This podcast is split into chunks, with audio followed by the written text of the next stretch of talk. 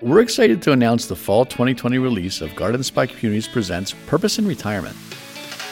Hi, I'm Juanita Fox. And I'm Scott Miller. We co hosted a podcast earlier this year and can't wait to release our newest podcast soon. In this series of stories, we'll explore the ways that people at Garden Spot lived with purpose even in the midst of a pandemic. We'll hear stories from a teacher who transitioned to online teaching, a former football coach and school administrator who found order and peace in the community gardens, and a retired international businesswoman who stayed connected to friends around the globe. We'll also talk with a retired nurse who mobilized her neighbors to make thousands of masks, a former teacher who found a way to create music with his neighbors, and the wife of an essential worker who found and built community in meaningful ways. You won't want to miss these inspiring stories.